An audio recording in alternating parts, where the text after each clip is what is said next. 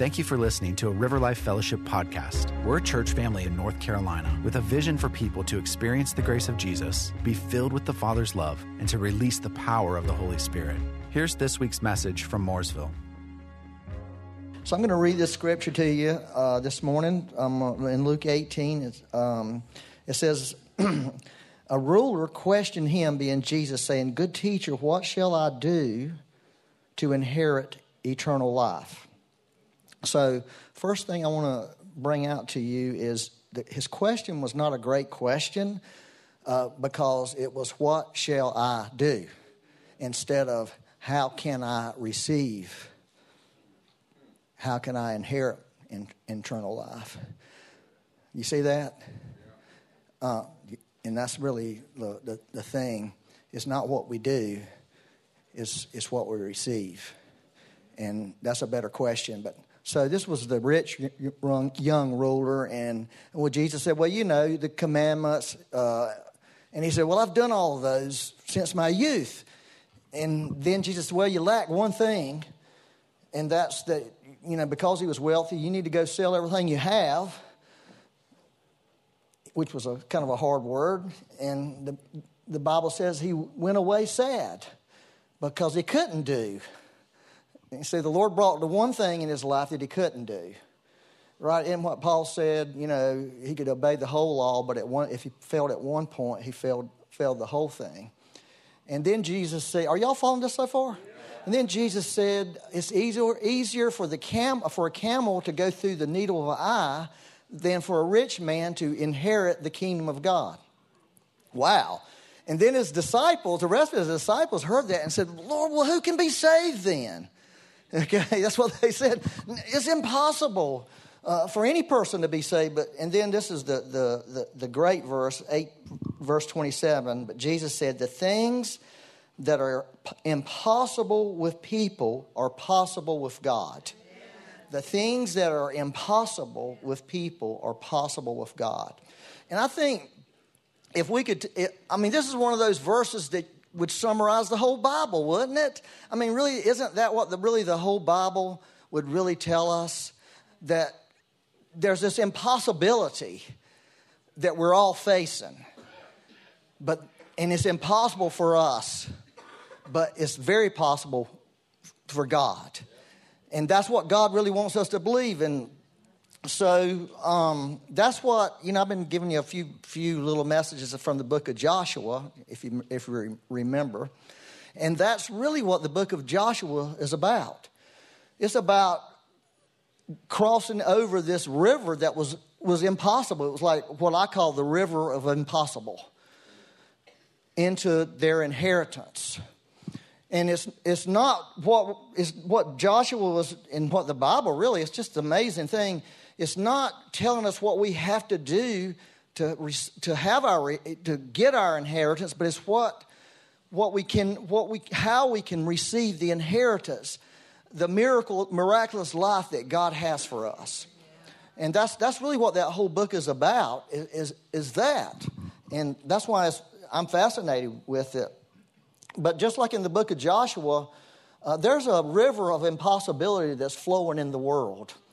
It's flowing all the time in the world. And we've, for those of us in this room who are in Christ, we have crossed the major river of impossibility because Christ has made a way for us. But that river still affects everything in this world. It affects everything there. There's rivers of sickness, like we prayed for this morning. There's river of death that we prayed about. There's river of financial problems. And that's really what a lot of what the, this book teaches us. It teaches us how we can cross that river. We can cross the impossible situations that we have in our life and enter in and have the things that God meant for us to have. Because God's very interested in us really having what Paul said in Ephesians 1 3 that he, we have been blessed with every spiritual blessing in Christ in the heavenly places. And so, really, the Christian life is really not very well lived if they stay in the heavenly places. If those blessings are there for us, but we never access them, if we never really have them in our life, then we don't, our Christian life is kind of nominal, right? And who wants nominal? I don't, we didn't sign up for nominal, I don't think. Um, amen? You know, one of the things I was thinking about that river, the current in that river is powerful. Uh, I watched some YouTubes of the Jordan River when it was in flood stage, because that's when historically they crossed over. Obviously, those videos were not taken back from Joshua, unless they might be one in heaven. But it's pretty, and there's places where it's very intense, like Whitecaps is so intense, and, and fairly wide, like a, somewhere around 100 feet wide, with a river that's pushing that hard with Whitecaps, they were facing an impossibility. And that's what the world's in. The world is in that river. And see, here's the thing is many believers even are caught up in that river and don't even know it. And it's taken them to death because because in the natural, the Jordan River empties into the Dead Sea, into a dead place. And see, that's where the whole world is headed. The whole listen, the whole world is headed to death. That's and this and, and they don't and this river is carrying them. And many times we get caught back up in that river and we're being carried along in it. And we don't even realize it. So I just think we're in a time now where the Holy Spirit really is really urgent. I feel a, a, urging from the Lord. Well, let me just say it like this I feel a green light from the Lord, which I haven't felt in a long time in my life. Because I have been in times where, where it was felt more like the Lord was like, you just need to be still. You need to wait you know, the red light. Don't run a red light that the Lord gives you. And if He gives you a caution light, be real careful when you cross. But if He, if, what I sense is is this thing to move forward into what God has, whatever that may be. Okay, because one of the tricks is is we want to be able to define what that is, where faith says, "I will go there without without it having be being defined," because that's where God's going. And you can't, you can't follow the Lord. If the Lord is walking, moving, you're not following him if you're staying still when he's moving. And so, uh, well, let me read this verse to you. It's out of Ecclesiastes, uh, and I used to Amplified because it kind of really enhances it, Amplified Classic. It says, He who observes the wind and waits for all conditions to be favorable will not sow. Isn't that powerful? And he who regards the clouds will not reap. Now, now, let that sink in a minute. See, if we are looking at what's going on in the world, with all the chaos, with all the, the messes that's going on, and, we, and that's what we're looking at, and we're making our decisions in life based on that, then we are living out that verse right there because that is not the way God has called us to live. He's called us to live in another way, to see something different, and to make choices and decisions based on what we believe He's saying, not what the world's doing. Are y'all with me on this? So, um, I had this word, this was in 2019. Don't you love how the Lord gives you words? You, you get this thing from the Lord that you, you feel like, is this really the Lord? And, and you talk to people about it, you tell them about it, and you talk to people that you trust that have wisdom and are not stupid about the things of the Spirit. Because, some you know, I was real stupid at one time. I mean, if the Lord gave me a word, I was going to fulfill it in my own self, right? I quit doing that. It didn't work, you know. But I kept hearing this and seeing this over and over. You are out of the corral. And you know what a corral is, right? Any, horse people know. That's where, where they train horses. And I was thinking, okay, Lord, I'm out of the corral. What does that mean practically? And so, because I, again, I was not in, in a place in my life to be trying to make something happen. I think that's, that's a key for us. Um, and then guess what happened? This is a terrible what happened. 2020 happened. Remember 2020? It, it was a disaster. And I said, Lord, I, I got out of the, the, the corral and I went right into this fire. if I'd have known that, I'd have stayed in the corral. I don't want this fire. I'm not, I'm not ready for this. I don't like this, Lord. None of us did, and it was really hard on all of us. right? We, we suffered through that time and we, we did the best we could. We made some mistakes. Everybody did. But we did the best we could. And we felt like the Lord got us through it though, at the end of the day, right? Well, I never, I never forgot the word. I just felt like it was not. But then recently the Lord began to, to bring it back up to me. And, and he was telling me, you know, you got to, if you're not careful with your life, your spiritual life, you can get stuck wandering in the wilderness, just like the children of Israel did. Just wandering. You know, they wandered for 40 years. They didn't really have to. And, and if you allow the chaos of the world, if you allow the circumstances of your life, what you don't have, if you allow that to dictate to you, you'll be like the person. You'll never, you'll never plant seeds or you'll never reap a harvest. And so you'll spend your life and, and, and see, well, you know, God even had regrets. Did you know that? God even regretted some decisions he made. He regretted putting Saul in as a king. It says that in the Bible. He regretted. I regret doing this because this dude didn't do what he was supposed to do. And he brought a lot of pain. And I know that messes with people's theology. But doesn't it matter? You know? no. It don't matter. You can go talk to God about it and get Him to explain that to you. Perhaps He will. But so I think it's impossible to live life without regrets. Because if God had a regret, I think we might. Yeah, there was a point where you were like, I'm mm, wiping them out, they're done. well, Moses interceded, like, no, you can't. you know, the Lord was telling, saying this stuff like this to Moses, your people, your people. And Moses said, well, they ain't my people. They're your people, Lord. Don't be putting that on me. I mean, the Bible says a little nicer, but I can imagine that's how not much. Uh, with all due respect, sir, they ain't my people. they yours. You need to fix them. well, so so that's what the book of Joshua is an encouragement. That's what the book of Ephesians is about. That's really why I'm going after this, because in my own life, I feel like God is saying the light's green, move forward.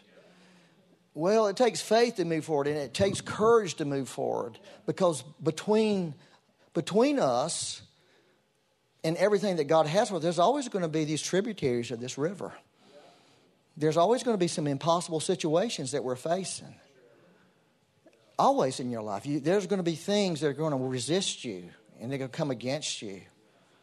And so, what we have to learn how to do is, is be able to overcome that. And I think that's one of the tricks in the book of Joshua. Okay, let me read this verse, Joshua 3 1 through 2, okay? Are y'all good this morning? Now, I'm asking that in a different way, Becky. Not the normal way. I'm just making sure everybody felt good and all that good stuff. Yeah. It says, Then Joshua got up early in the morning, and he and all, his, all the sons of Israel set out from Shittim and came to the Jordan. And they spent the night there before they crossed. And then at the end of three days, the officers went through the midst of the camp. So, what does three, three days, so, there's so much some symbolism in this. Three days reminds us of this one thing. It reminds us of Christ being in the grave for three days. Okay, so this is really important. See, all of this is, is speaking all of this is information for us to help us. Uh, everything, and Andy has already said it, everything, everything depends on Christ's sacrifice for us. Everything. There's nothing. If we're going to really have everything that God has for us, it was all secured for us at the cross. Listen to this verse, 1 Corinthians 1 18. It says, For the word of the cross is foolishness to those who are perishing to those who are caught up in this river and are being swept to their death. That's what he's saying. They're, being, they're going towards their death. They don't even know it. They're going through to, to the dead end. The word of the cross is foolishness. That's what it is to the world. That's what it is to perishing people. But, isn't this cool? But to us who are being saved, it is the power of God. Amen. And so, what's in, that's the that's the thing that makes all this possible when Jesus says what's impossible for man is possible with God, the cross is the power that makes it possible for us. Isn't that beautiful? And so we have to be people who really keep that, keep the, the, the, the beauty of the Lord and the beauty of the cross always before us. In whatever situation we're facing in life, we always have to remember that, that Christ has already paid for that situation and He's already made a way to overcome that situation. Am I talking to anybody? All right, let's look at verse 3. Then they commanded the people, saying, When you see the ark of the covenant, the Lord your God, with the Levitical priests carrying it, the ark of the covenant of the Lord your God, with the Levitical priests carrying it, then you shall set out from your place and go after it. However, there shall be a distance between you and it of about 2,000 cubits by measurement. Do not come near it, so that you may know the way which you shall go, for you have not passed this way before. That's pretty good, isn't it? So, the Ark of the Covenant, as you probably know, represented the presence of God. That's what it represented. And so, what Joshua was saying is the presence of the Lord is going to go before you because you don't know how to go. Isn't that comforting? You see, we're going. We're. I'm saying, let's move forward, but I don't know where. I don't know where we're going. But I know the Lord knows where He's going, and He knows where He wants us to go. And so, what Joshua was saying, you got to. It was a practical thing, in one sense, so everybody could see the ark and see where God was going. Okay, but about 2,000 years ago, right, Jesus was crucified. You get this? About 2,000 years ago, Christ was crucified and has made the way for us to go. Okay? Now, that really speaks of the presence of the Lord, which I think was brought, already brought up this morning. Didn't y'all love that worship this morning? That was beautiful. So that's really the real important thing, I think, in, in all of this, is for us really to really become people of His presence where God's presence is the most important thing there is in our life. And um, because that's the way we're going to get where we're going is become people. Um, you know, I think most people, well, if you're coming to this church, more than likely you love God's presence. You enjoy His presence. You enjoy that, right? I mean, who don't love that God's presence? Who doesn't enjoy being in His presence? Who wants to go and be bored? Who wants to go and not have any kind of emotion attached to what's happening? I don't think anybody does. Because God has given us these emotions and these feelings to be able to, to, more, to more experience Him on a deeper and greater level. Because if we, if we didn't have the emotional part, we would our experience with God with God would be lacking. Just like with your spouse, you can really have a good time with your spouse or your children, anybody you're close to, but your emotions are involved in it. Emotion, you know, like a, if you're emotionally bankrupt, you're not going to make a very good spouse. And that's that's any any marital counselor could tell you. You know, they look at marriages and realize somebody in that marriage is emotionally bankrupt. They have no emotions. They give no emotions. So the marriage doesn't work. Y'all looking at me literally with frowns on your face. Yeah. Well, like I've said many times to Becky, Becky, I love you with all my brain. and she just says, Oh, yes, I love you with all my brain. Nobody says that. If they want to stay married. now you say, I love you with all my heart. That's yourself. You're putting yourself into it. One thing I've thought about is about the presence of the Lord and about enjoying the presence of the Lord is does there, does there come a time in our life when it's not just about what we enjoy. I mean, seriously. I mean, does there come a time where God's presence becomes more about how it makes us feel? And I think, it, I think it, it does have to. I think it has to transcend that. I think it has to go beyond that. Um, you know, part of uh, presence is this presence is you want the other person to be happy that you're present, right? That makes you, that gives you something, right? If they're not happy you're present, if they don't celebrate your presence, there's something missing. And, and so we, we celebrate God's presence, but lots of times we're celebrating because it makes us feel so wonderful. That's why you have people who complain about songs and stuff you do in church because they're so focused on how it makes them feel, wondering about. Sometimes I've wondered, well, how does the Lord feel? What is He looking for in all of this? Listen, listen to this we have to learn how to follow that presence. That, that's part of what church is about. Okay? It's just not coming and singing songs and hearing prayers or taking up getting your money and then hearing somebody talk. It really is ultimately about let's learn about the presence of the Lord. Let's learn about following that presence. Because that presence, if we can learn how to follow the presence, when we walk out into life, and we're facing impossibilities out there. Oh, we learned something about the presence in the church that applies out here. If it doesn't work out there, why does it just work? It, has got to work out yonder.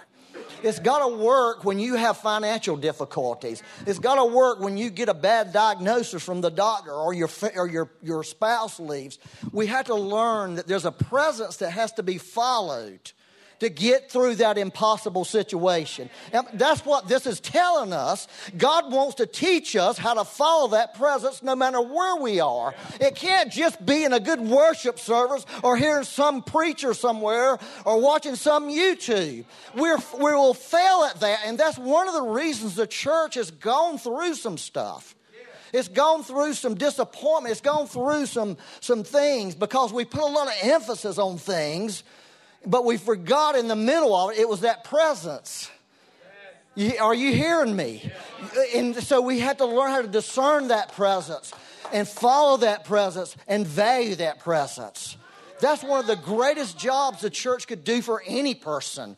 That's a lot of what Bob, when Paul talked in Ephesians 4 about apostles, prophets, their whole job was to equip the people to do the work. What's the work? Learn how to follow Him Learn, that's our work. Learn how to follow Him here. Learn how to follow Him at home, in your marriage, in your job, all of that. Because the presence of God wants to be with us. He, he, because, listen, there's a whole world out there. They don't know about the presence. They, they wonder why you wasting your time in here. Why aren't you laying up at the house or going to whatever people do on Sunday mornings, go grocery shopping. Like, what the heck is wrong? You know. Well, I, I would agree with them at one point in my life. Who? I'm not doing that. I don't want to waste my life sitting around doing that. Dead. I mean, it's dead. It's not, there's nothing there. But there is something. But see, the problem is we haven't uh, we haven't took that thing with us, that presence with us, where people's like, oh, there's something. Maybe I should go check that out. Maybe I, maybe I need some of that. I tell you, when the presence of the Lord gets on you, people are attracted to you. oh gosh, Becky and I have been in a situation after the Lord was really moving, and all these people were wanting to be around us. We're thinking, why do they want to be around us? Had nothing to do with us. Had to do with this presence that was resting on us. That we just happened to be in this in this river of God flowing. And so God really wants that.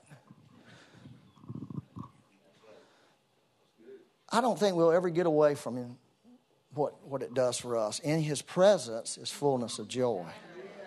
Right? At his right hand is pleasures. We're not, we're not supposed to get away from it. We're supposed to learn how to love it and follow it no matter where we are. That, that's really it. And I think that's what the Lord wants. You see, in the, all right, I got to stop on this one. But if you go back to Genesis, where Adam and Eve got into the mess and listened to the devil and quit listening to God, made the bad choice. It says they left the Lord. They, the Lord came looking for them. It says the Lord came looking for them. It says the voice of the Lord came calling out to them, but they ran from the presence. And see, that's where man lost that thing. And Christ came back to reestablish that. But I think what I want you to hear is this God desires our presence. I think He desires our presence more than we desire His presence. He desired it from then, He went looking for Him. He went calling out for Him. Have you ever thought about just getting into God's emotion at that moment? Well, a parent could. A good a parent knows. Many parents know the heartbreak you go through with children at times that break your heart. We were always told when our kids were little, you know, when your kids are little, man, you know, they you think they cost money and aggravating and time, keep you up and all that. Well, somebody said, well, when they're little, they step on your toes. When they're big, they'll step on your heart. That's the truth. Your heart will get broken. Your kids will wind up breaking your heart at some point. You know, and imagine God at that moment, what he felt when he lost his two kids that he loved and he had this fellowship and communion with. And so I think God, it's part of what God is doing with the body of Christ is bringing us back into that place where He is being fulfilled. I remember vividly in my mind the day I came home and none of my kids greeted me when they were little. As I walk in the door, they used to always run up, Daddy, they were so happy to see me. But I remember the day I walked in, where are they?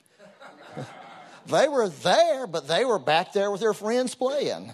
Suddenly I was down the list. I got moved down the priority list. And I've been getting moved down ever since. So I just find my place on the list and do the best I can. That's what I do. Mm. Listen to this. Let me read this little thing here. About 2,000 years ago, Jesus Christ went before us, listen to this, and became what we are so that we might become what he is. He became what we are so that we may become what he is. That was a church father called Irenaeus, a lion, I guess. That was a long time ago. But actually, it's in the Bible. It says, As he is, we are also in this world, 1 John 4 17. See, when God's presence in, enters our impossible situations, suddenly everything becomes possible. And that's why the presence of the Lord is so important for us. When He enters our impossibility, when He entered that Jordan River, things happen. But if He would not have entered it, if they wouldn't have took the presence down there, nothing would have happened. Nobody would have went in. Nobody could have swum it. Nobody could have waded across it. They were afraid of it but when he enters it. And that's why we have to get this presence thing. That's why we had to become a place, a refuge, a sanctuary, a resting place, whatever word you want to use, where God settles down. Where God settles, where God settles down in a place. And you're not coming like, oh, come, Lord, please come, please. No, He's already settled down there. I'm already here. I'm waiting for you to come here and I'm waiting for us to get together. And I want you to bring some people and bring them into this presence. And they get touched by this presence. Are y'all hearing me? They get touched by this presence and they realize there's something more to their life. Suddenly they want to repent. Suddenly they feel like there's something worth living for. Because God is really the only thing that's really worth living for. When we grab that truth, all the other things that we're living for become secondary. But you know what the, tr- the great thing is? All the other stuff that we're living for that God would love for us to live for becomes very fulfilling and very rich in our life. But it's not like that without Him. Okay, I'm just going to hush about that. Yes, sir. Mm-hmm. Let me go on and finish this. I, am going to finish. I, I know you're happy. Yes. Of course you're going to finish. Yeah. Um, let me read verse 5. Oh, okay. Then Joshua said to the people, Consecrate yourselves, for tomorrow the Lord will do miracles among you. Um, so, what he was saying is, only God can do this for us. Listen, only God can get you across your river of impossibility. But listen, you can't be passive about it. Passivity doesn't work. I don't know what the heck why people think being passive works in the kingdom. If God says red light, that's not being passive. That's sitting there waiting. You know, when you're at a red light, you're not being passive. You're waiting for the green. You're paying attention. You're not just going to sleep. You're not, well, you probably are looking at your phone. yeah. See, we have all have a part to play in, in the way our lives work out. We really do, y'all. Because God gave us a choice, He gave us a will. And so we get to participate in what He's doing by, by, by our choices. But He said this, and I'm going to copy Andy, y'all. This is one time out of, no, out of millions of times I would never copy this guy. In fact, I would not. No, I'm just joking. I just thought that what he shared last. That was a great message, by the way, last Sunday that Andy gave. It really was. But the th- part about sanctification was really cool. You know, and, and, yeah, I thought Andy was clapping for himself there for a minute. I wouldn't put it past him. Yeah. yeah. But we do have a needle. We have this divine needle. If anybody's head gets too big, we pop the balloon. Yeah. Well, he one of the things that Andy said was sanctification means consecrate. Now, I want to read 1 Peter 3:15. This was such a beautiful scripture for me as a young believer. He says, "But sanctify Christ as Lord. Sanctify Christ as Lord in your hearts." Always being ready to make a defense to everyone who asks you to give account for the hope that's in you. And see, that's the key to hope. He told us the key to hope right there sanctify the Lord as sanctify him as your as Lord in your heart. Okay? But with gentleness and respect, he's talking about how you respond. So this this is Andy. This is stuff Andy said last week that I thought was beautiful. Okay, sanctify means to make something or someone sacred. Make the Lord sacred in your heart.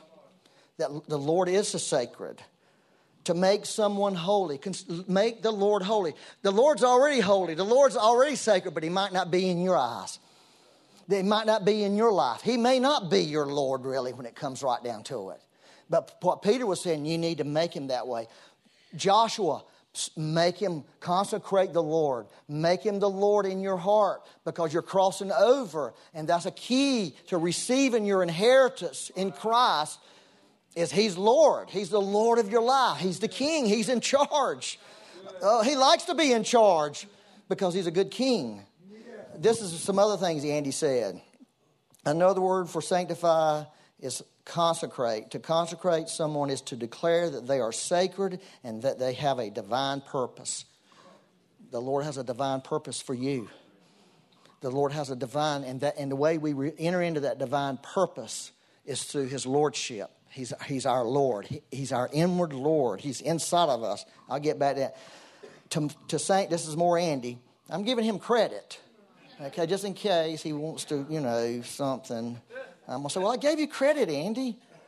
You know, when somebody does good, the attaboy thing, you get a bunch of attaboys, and they do one bad thing to get the other thing. You know, I'm not going to mention it, but, you know. And it wipes out all the attaboys. So, so we're piling attaboys on Andy. So the first time he messes up, ah, ah. to sanctify someone means to cherish and declare them precious.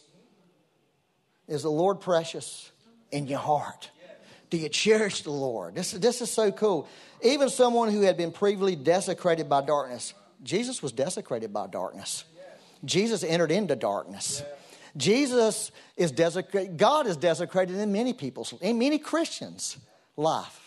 They're disappointed with God. They're angry with God. But, but here, Peter's saying, no, don't be that. Don't be angry with God. Make the Lord precious. Even if you have questions, He's not afraid of your questions. Ask Him the questions. He don't mind the questions. Um, we, we must set ourselves apart from the things of this world and unto Him. That's consecration. Setting yourself apart from the things of this world. It doesn't mean, you know, Jesus, John 17, Jesus said, Hey, I'm not praying to take them out of the world. They're going to stay in the world. I'm praying for them so they'll be able to be okay in this world, protected in this world, prosperous in this world. But we can't be a part of this world. We have to give up the narrative of the world. We had to give it up. We had to let it go. We have to. We really do. We got to put that stuff aside because it's all coming from the wrong tree. It's all coming from the wrong source. I got to hurry up. But I do want to say everything in the everything spiritually starts from the inside of us. It can't we can't do it from the outside in. That's that's what the Bible teaches us. It teaches us the law just teaches you that you need something on the inside of you. Obeying all these rules is not going to help you. Doing all these things is not going to help you if you but if you have something happen in you, it works itself out into your outward actions. That's really the way this thing is supposed to work. It really is. And a lot of Christians really want to keep going back to, to, to a set of rules and a formula. But that will not work because the Bible's clear on that. It clearly states that does not work. We've proven it doesn't work. Jesus is the only person who could keep all the rules, and he did it for us. And when we make him Lord inside of us, he can keep the rules inside of us for us. And that's really the truth of it. You, you can take that or, or not, okay? All right, let me read this one last two verses. I wanted to read this. This is it, verse 15 and 16. I hope y'all are getting something out of this. It says, And when those who were carrying the ark came up to the Jordan, and the feet of the priests woo, carrying the, the ark stepped down into the edge of the water, for the Jordan overflows all its banks all the days of harvest. So they were stepping into this turbulent water. Then the waters were flowing down from above, stood, listen to this, stood and rose up in one heap, a great distance away at Adam. Isn't that crazy? all the way back to this place called Adam.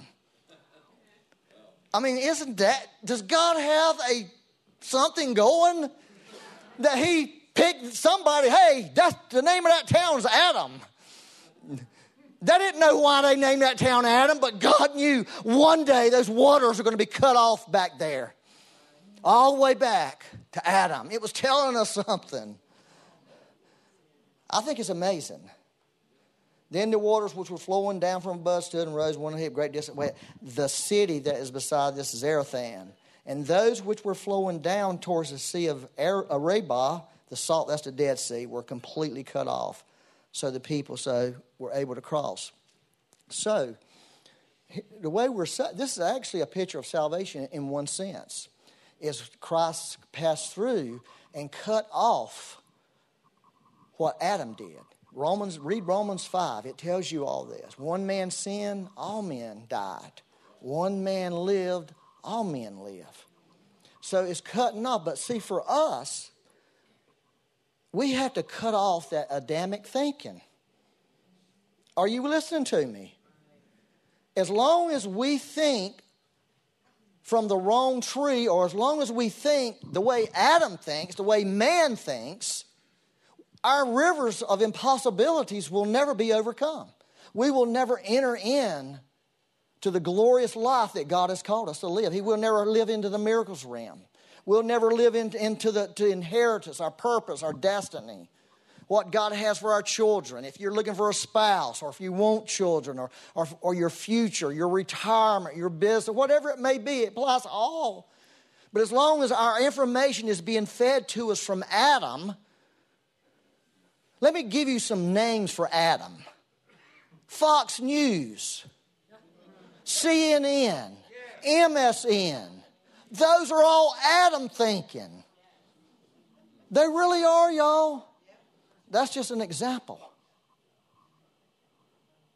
You see, what God wants us to do is t- dial into Him and find out what He has to say, find out His perspective. And then those rivers, whatever river of impossibility you're in, those waters will be cut off all the way back there. Am I talking to anybody? Yes, amen. Because it's a war. It's a war of thoughts. It's a war of thoughts. Oh, Lord. Yes, sir.